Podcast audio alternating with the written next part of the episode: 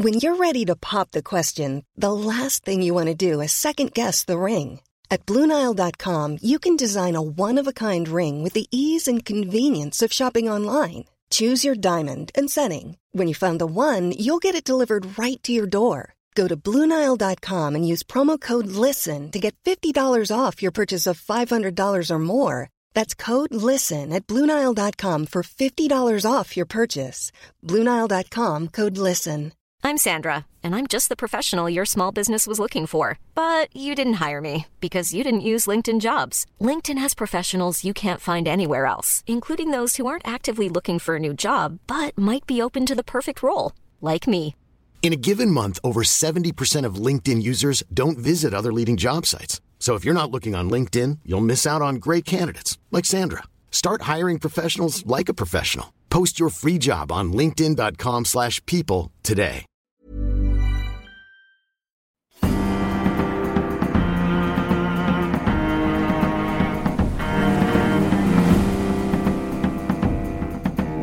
From the Society for Nautical Research in partnership with Lloyd's Register Foundation, I'm Sam Willis, and this is the Mariner's Mirror podcast, the world's number one podcast dedicated to all of maritime history.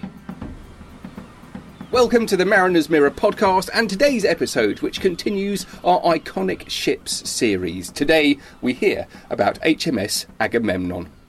If you've not heard any of our previous iconic ships episodes, please do find them in our back catalogue. You can search through everything at snr.org.uk and you'll find all of the other iconic ships we've covered, including the enormous German five masted clipper ship Preussen, the exquisite 17th century Swedish warship Vasa, the Andrea Doria, one of the most famous passenger liners of the 1950s, the mighty Tudor warship Mary Rose, the Anglo Saxon masterpiece, the Sutton Hoo ship, the monster Tudor ship Henry V's Grace Dieu, the tragic Lusitania, the phenomenally enormous Great Eastern, Shackleton's ship Endurance, only discovered so recently below the surface in Antarctica. And this is only some of the jewels of maritime history we have presented for you in our iconic ships series. So be sure to listen to everything we've done before.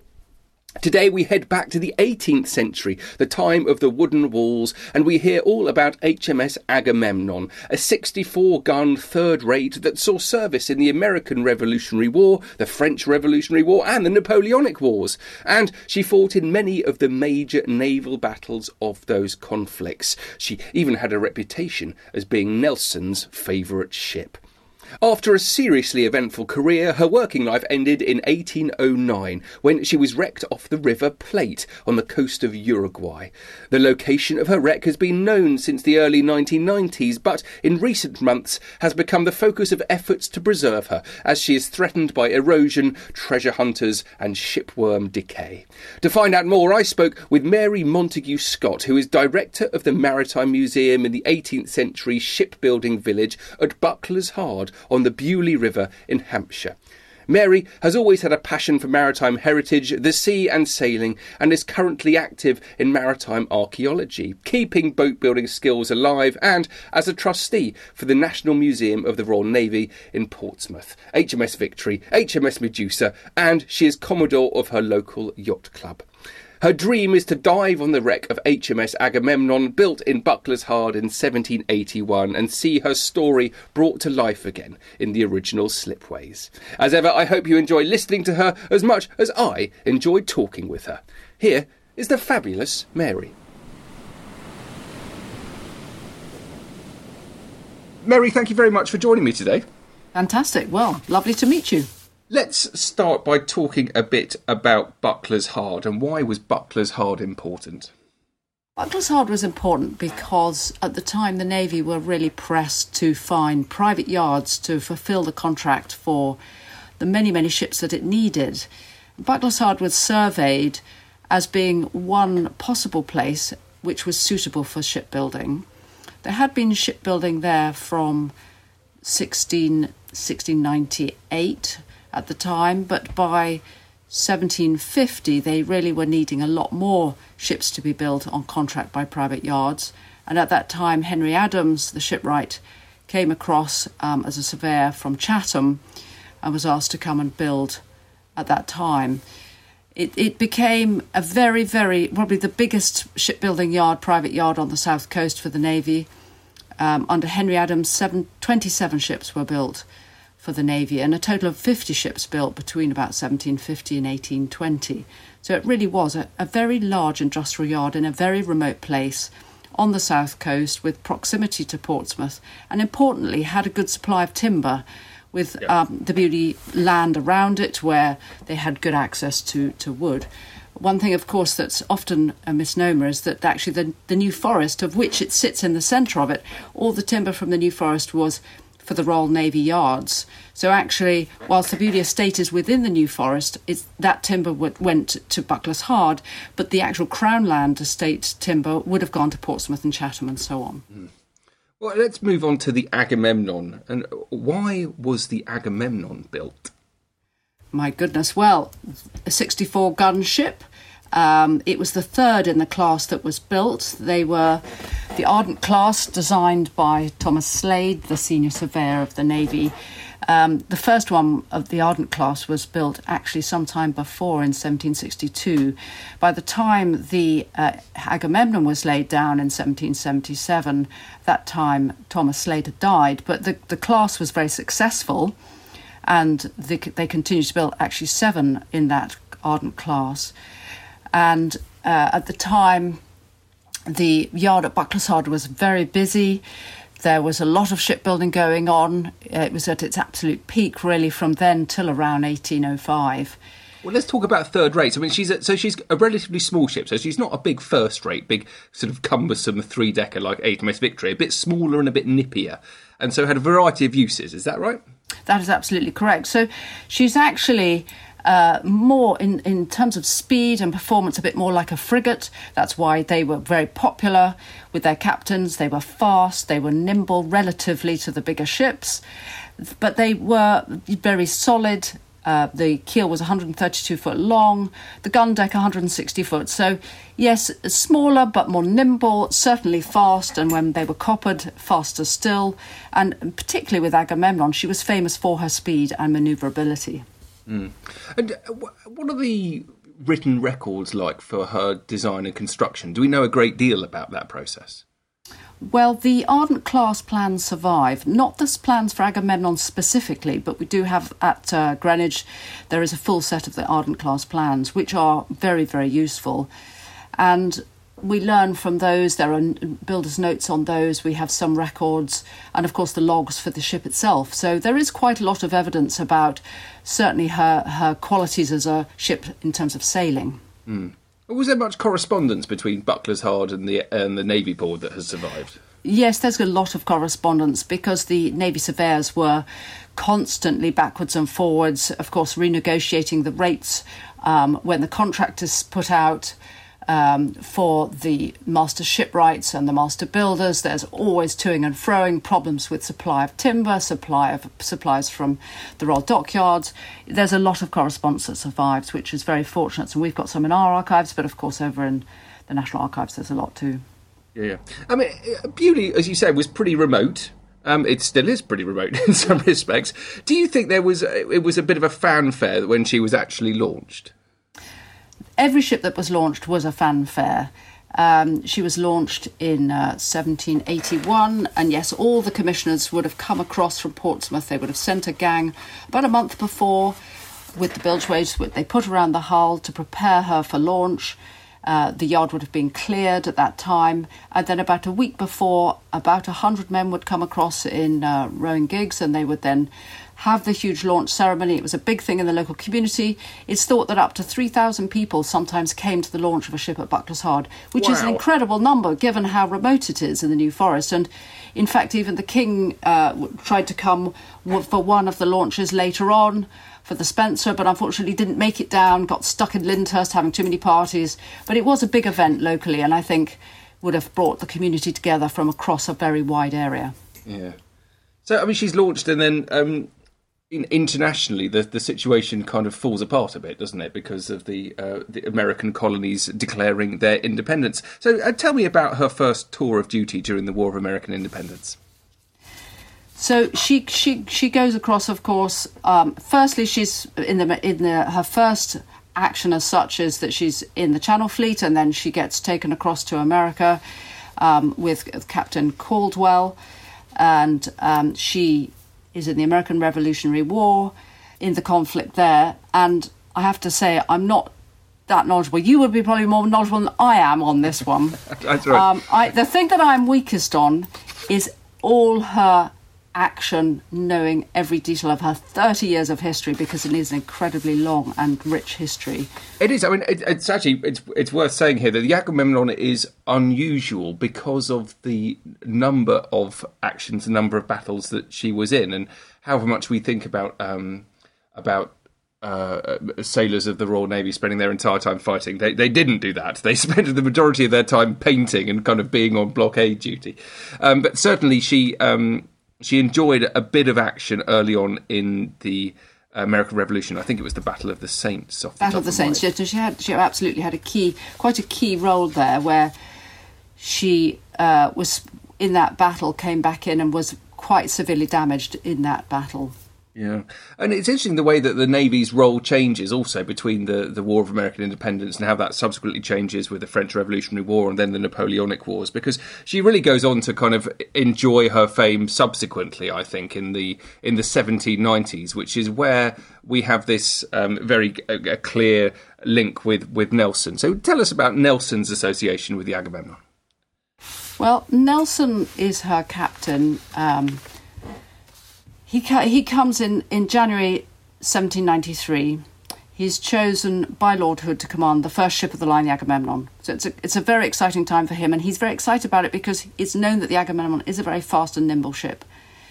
And he recruits, Nelson specifically recruits the men from his home county of Norfolk and Suffolk, and he sends a lieutenant across there to recruit his uh, his crew from the counties that he loves and he goes on board in, in February 9, 1793. And this is, um, you know, so he's got his band of brothers, he's got this ship set up as is, and he's on that ship for three and a half years. And it's a very significant part of his life where he hones himself as as a captain. And obviously, this is where he develops his character and his skills through the use of Agamemnon. And that's why he absolutely loves the Agamemnon. And he always says, you know, he's constantly quoted as being his favourite ship he he is definitely someone who uh, you know through his life refers back to Agamemnon time and time again in uh, in his life. And he writes to Fanny and he says how much he loves spending time on the ship that she has nimble and she has great qualities. You know that she in the maiden she's very fast for her size. He says without exception one of the finest 64s in the service with the character of sailing remarkably well and so he, and he says again, admirably, Agamemnon sails admirably. We think better than any other ship in the fleet, and very swift and man- manoeuvrable. I've always wanted to be able to unpack, unpack that because um, if you, I think it's very difficult to do. I don't quite know how to do it because a, a, some of the, the ships really sailed appallingly, but there was a kind of a middle ground, um, and there were competitions, and there was a great deal of pride with sailors and captains of the ship. So, so many of them say that actually their ship was the best ship.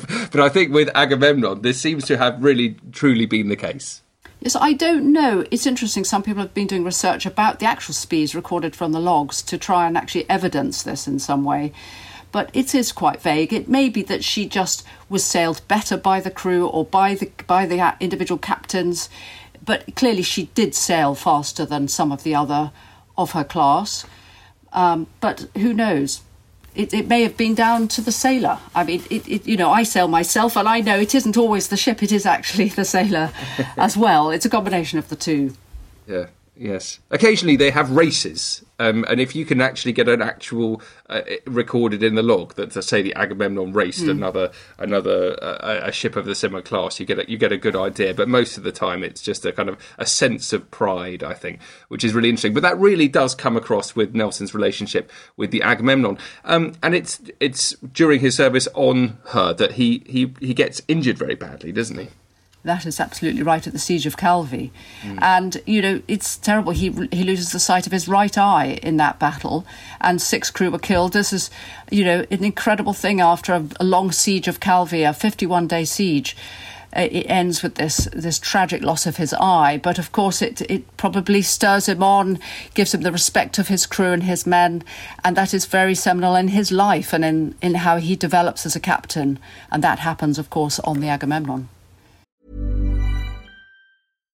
If you're looking for plump lips that last, you need to know about Juvederm lip fillers. With Juvederm Volbella XC and Juvederm Ultra XC, your lip look, whether it's subtle or bold, can last up to one full year with optimal treatment and no additional maintenance. Find a licensed specialist and see if it's right for you at juvederm.com today. That's J U V E D E R M.com. Add fullness to lips in adults over 21 with Juvederm Volbella XC or Juvederm Ultra XC. Do not use if you have severe allergies or a history of severe allergic reactions, or if you're allergic to lidocaine or the proteins used in Juvederm. Tell your doctor if you have a history of scarring or taking medicines that decrease the body's immune response or that can prolong bleeding. Common side effects include injection site redness, swelling, pain, tenderness, firmness, lumps, bumps, bruising, discoloration, or itching. As with all fillers, there's a rare risk of unintentional injection into a blood vessel, which can cause vision abnormalities, blindness, stroke, temporary scabs, or scarring. For full important safety information, visit juvederm.com. Millions of people have lost weight with personalized plans from Noom, like Evan, who can't stand salads and still lost 50 pounds. Salads, generally, for most people, are the easy button, right? For me, that wasn't an option. I never really was a salad guy. That's just not who I am. But Noom worked for me. Get your personalized plan today at Noom.com. Real Noom user compensated to provide their story. In four weeks, the typical Noom user can expect to lose one to two pounds per week. Individual results may vary. Hey, Dave. Yeah, Randy. Since we founded Bombas, we've always said our socks, underwear, and t shirts are super soft. Any new ideas? Maybe sublimely soft. Or disgustingly cozy. Wait, what? I got it. Bombas. Absurdly comfortable essentials for yourself and for those facing homelessness. Because one purchased equals one donated. Wow, did we just write an ad? Yes. Bombas. Big comfort for everyone. Go to bombas.com slash ACAST and use code ACAST for 20% off your first purchase. Yeah.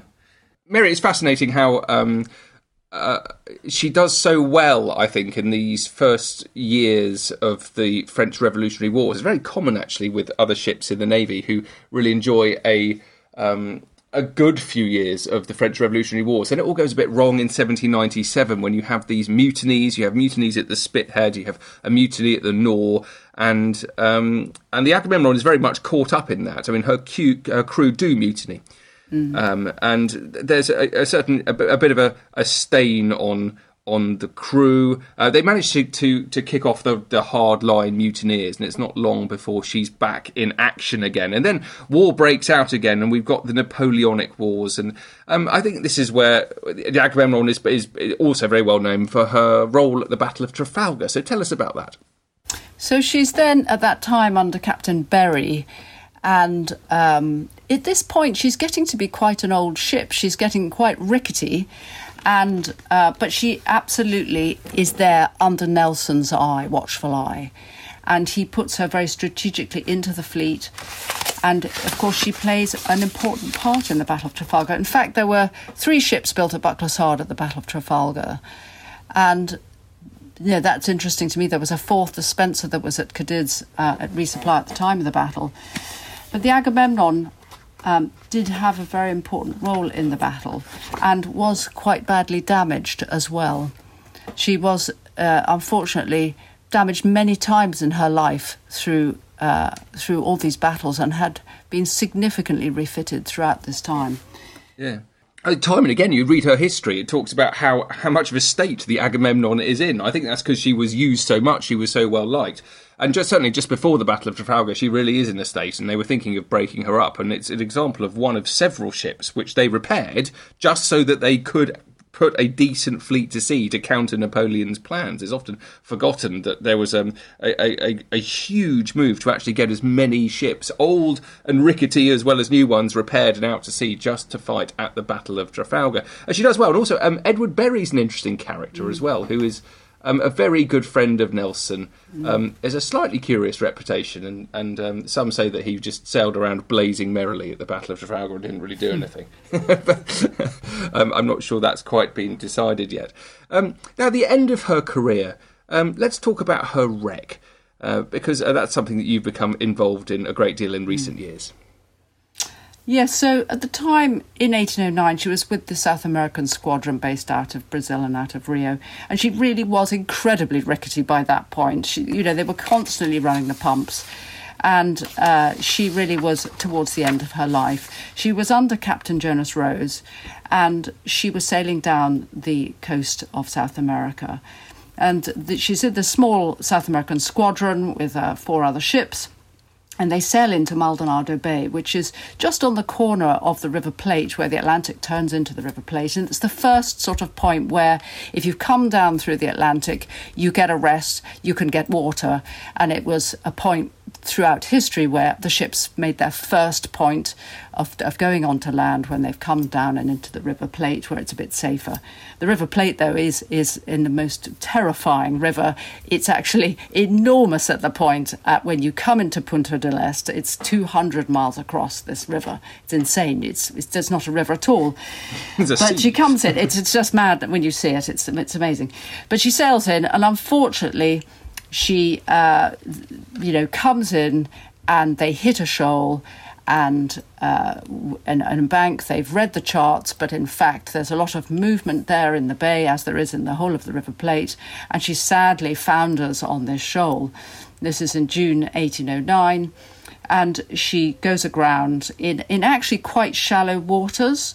Um, but unfortunately, the anchor hits the fluke of the anchor hits in on the starboard side and it courts, catches under the keel and breaks through her bottom and she lists on the starboard side and and the boat and the ship starts to fill with water she was already leaking very badly they were having to run the pumps all the time and very quickly within 3 or 4 hours the lower decks were flooded and and at that point they started to remove the stores and that was the tragedy that she then sank there slowly over a number of days. Fortunately, the weather was calm for the first few days when she was wrecked, so they were able to take off a lot of stores. But um, unfortunately for the captain, that was uh, you know disaster to lose a ship under any circumstances, um, one of navigational error in effect. But he was acqu- acquitted in the court martialing later on, and it was blamed on the quality of the charts and the moving of the of the ground. That in fact it, he was acquitted of the of the act of losing his ship. But it and they managed to salvage an enormous amount off the ship over a four month period, despite a number of winter storms that came through through June and July. So uh, all, the carronades, all the all the mast spars and so on were taken off, um, and the ship was down there managing the salvage operation for four months. Mm. Then it's 180 years passes or something like that, doesn't yeah. it? Before before the wreck is found again by by uh, Mensun Bound, a very famous um, a famous wreck hunter. Uh, do we know much about what Mensun found um, in when was this? 1997. No, indeed, he well he found the ships, but they, it was a bit contentious. The thing is, in Maldonado Bay, is there are an awful lot of shipwrecks, and they overlay each other. So, trying to identify ships can be quite challenging, because there are multiple shipwrecks of multiple types, and there's a lot of very uh, fast flowing water. There's been a lot of storms there. And so the wrecks slightly overcover each other. So when Mensun found what he believed to be the Agamemnon, yes, they brought up um, one cannon, which is now in the museum in, in uh, Montevideo, and a, a, ring that had a Nelson seal on it. And a lot of uh, a lot of wooden artifacts were brought up at the time, but that um, time Mensun brought that up those most of those artifacts are still in Uruguay and uh, slightly contentiously held under ownership. But um, since then, there's never been um, a proper archaeological survey done of the wreck, and that is something we've aspired to do because the wreck is under threat currently. Sadly, what's happened is that there's a, an invasive whelk that has come from the Pacific tankers into the area, into the sea around, which has eaten all the mussels that have covered the wreck for 200 years. Mm. And the mussels have covered the wreck, causing like a hard shell across the timbers. This whelk has arrived, literally eaten all the mussels, and I've seen it for myself, and the mussels are all dead along the beaches, washed up on the shore around the coast. And this has then exposed all the timber on the wreck, which then means that the shipworm can get in and eat the wood. So, the, the, the, the whole all the timbers that are remaining, and there are still a lot of timbers remaining, are now under significant threat. And there's never been a proper archaeological survey of her. So this is where we've been putting together a team to try and go down and actually establish it is her, um, you know, what is left of her, is it worth, and, and recording that wreck jointly with the Uruguayan authorities. And that project, that process of planning is underway at present, is it? What stage are we at? So we've been talking with the Uruguayan government and put together a team here led by Jonathan Adams of Southampton University Centre of Maritime Archaeology and others to go out and do this work hopefully in March next year in 2023 to do this survey jointly with the uh, Uruguayan authorities there. We're not looking to, at this stage, do anything to touch the wreck. We're just going to survey it using all the latest technology to establish what is there and then take it forward from that point on to see if there's anything that's of value um, that we should then recover anything and look at it as a joint cultural heritage project with Uruguay. And as a part of that, you've got this exhibition and film, um, which is being shown at Bucklers Hard. Tell us about the exhibition and the film. So we've been working on the project for a number of years with um, people in Uruguay. So we put together a film sponsored by the British Embassy in Montevideo, uh, which we launched earlier this year, and that is now showing at Bucklers Hard. We've got an exhibition about the project, about the aspirations to survey the ship, about the story of the ship and her history, of course, about her building in Bucklers Hard. So that, that little exhibition is on now at Bucklers Hard from this autumn onwards. Good stuff. Uh, Mary, what are you hoping that this will lead to? Well, obviously, we're very. Uh, I'm very passionate about this wreck. Since I was a child, I have dreamt about seeing this wreck. It's the only known wreck of a Bucklers ship anywhere in the world in survives. It's an incredibly important wreck, one of the surviving ships of the Battle of Trafalgar under Nelson. So it is one of the most important wrecks of the British Navy around the Royal Navy around the world. And I, as a child, dreamt about diving on this wreck, which is one of my bucket list things, and I'm determined to do it. Um, I very much hope I'm going to do it um, this next year. But the thing, the other thing that I'd really love to do, apart from actually seeing the wreck for myself, is to try and bring the scale of shipbuilding back to Bucklers Hard. And my great dream is to strip back one of the slipways and to lay the keel again of a 64, such as the Agamemnon. So, one of the reasons for doing this survey of the wreck is to actually use the evidence from the wreck to inform a project, perhaps in the future, about laying a keel. There is no doubt I will never build the Agamemnon again, and I don't want to, and one could never afford to. But the aspiration is that you could put something there that could give an indication of size. So even just to lay the keel, perhaps with a stem and a stern and even one frame, would be enough to give everyone visiting Bucklers Hard an understanding of the scale of the shipbuilding task that, that people did in Bucklers Hard as a piece of sculpture almost and as a as a, as a sort of memorial to those days of shipbuilding, which are so hard to understand the scale and size of the industry that, that there was around Britain at that time in the Napoleonic Wars. And that is my aspiration. So, this project down in, in Uruguay to survey the wreck is just the start of a much larger ambition to do something which I'm very excited about wonderful stuff. I'm very excited about it myself. Um, I mean, who knows if I'll ever do it? It's a it's a very big challenge. it is um, a big um, challenge, and uh, you know we need a lot of wood, but we don't need fantastic wood because it's just a piece of sculpture in effect. Yeah, and I think it would look wonderful. Um, just very briefly, so you've got the uh, the exhibition and the film about the Agamemnon. What else can people see at Bucklers Hard if people have not been there before? Give people a okay. taste of what's there. So Bucklers Hard is the most exquisite jewel in Hampshire, in the New Forest, in the south of England, where there is this totally preserved 18th century shipbuilding village. The whole village nestles into the Beaulieu River. It's completely unspoilt and it has a fantastic maritime museum telling the history of shipbuilding in Bucklers Hard, telling the history of the people who lived there from the from the times of uh, 18th century shipbuilding right through to the Second World War, which also had a significant role for Bucklers Hard. You can visit the cottages in the village. There's a chapel. There's a lovely pub, of course, and there is the beautiful Beaulieu River, where you can go on a river cruise and you can see the riverbanks of the Unspoilt Beaulieu River and how they then towed those ships, launched them, and towed them over to Portsmouth over a series of days.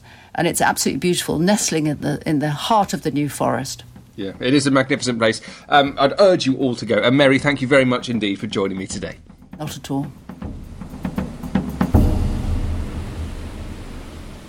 Thank you all so much for listening to the podcast, and please make sure that this isn't the last thing you do to interact with us or with maritime history as a whole. Your first stop has to be the Mariner's Mirror podcast's YouTube page. It's fantastic. My current favourite video is an animation of the mighty five masted German ship Preußen, which sailed the world carrying cargo before ending her life on the bottom of the sea off Dover. It's a great story, and the animation which explains the complexities of Square Rig really is quite extraordinary. Please also remember that this podcast comes from both the Society for Nautical Research and the Lloyd's Register Foundation, so do please check out those fantastic institutions. The History and Education Centre of the Lloyd's Register Foundation you can find at hec.lrfoundation.org.uk. I'd urge you to check out their new Maritime Innovation in Miniature series. And the Society for Nautical Research you can find at snr.org.uk, where you can join up and get all of the benefits of joining, including the brilliant winter lecture series, uh, an annual meal on the gun decks of HMS Victory, online access to almost 4,000 articles on maritime history that we have been publishing for over a century. It is worth every penny.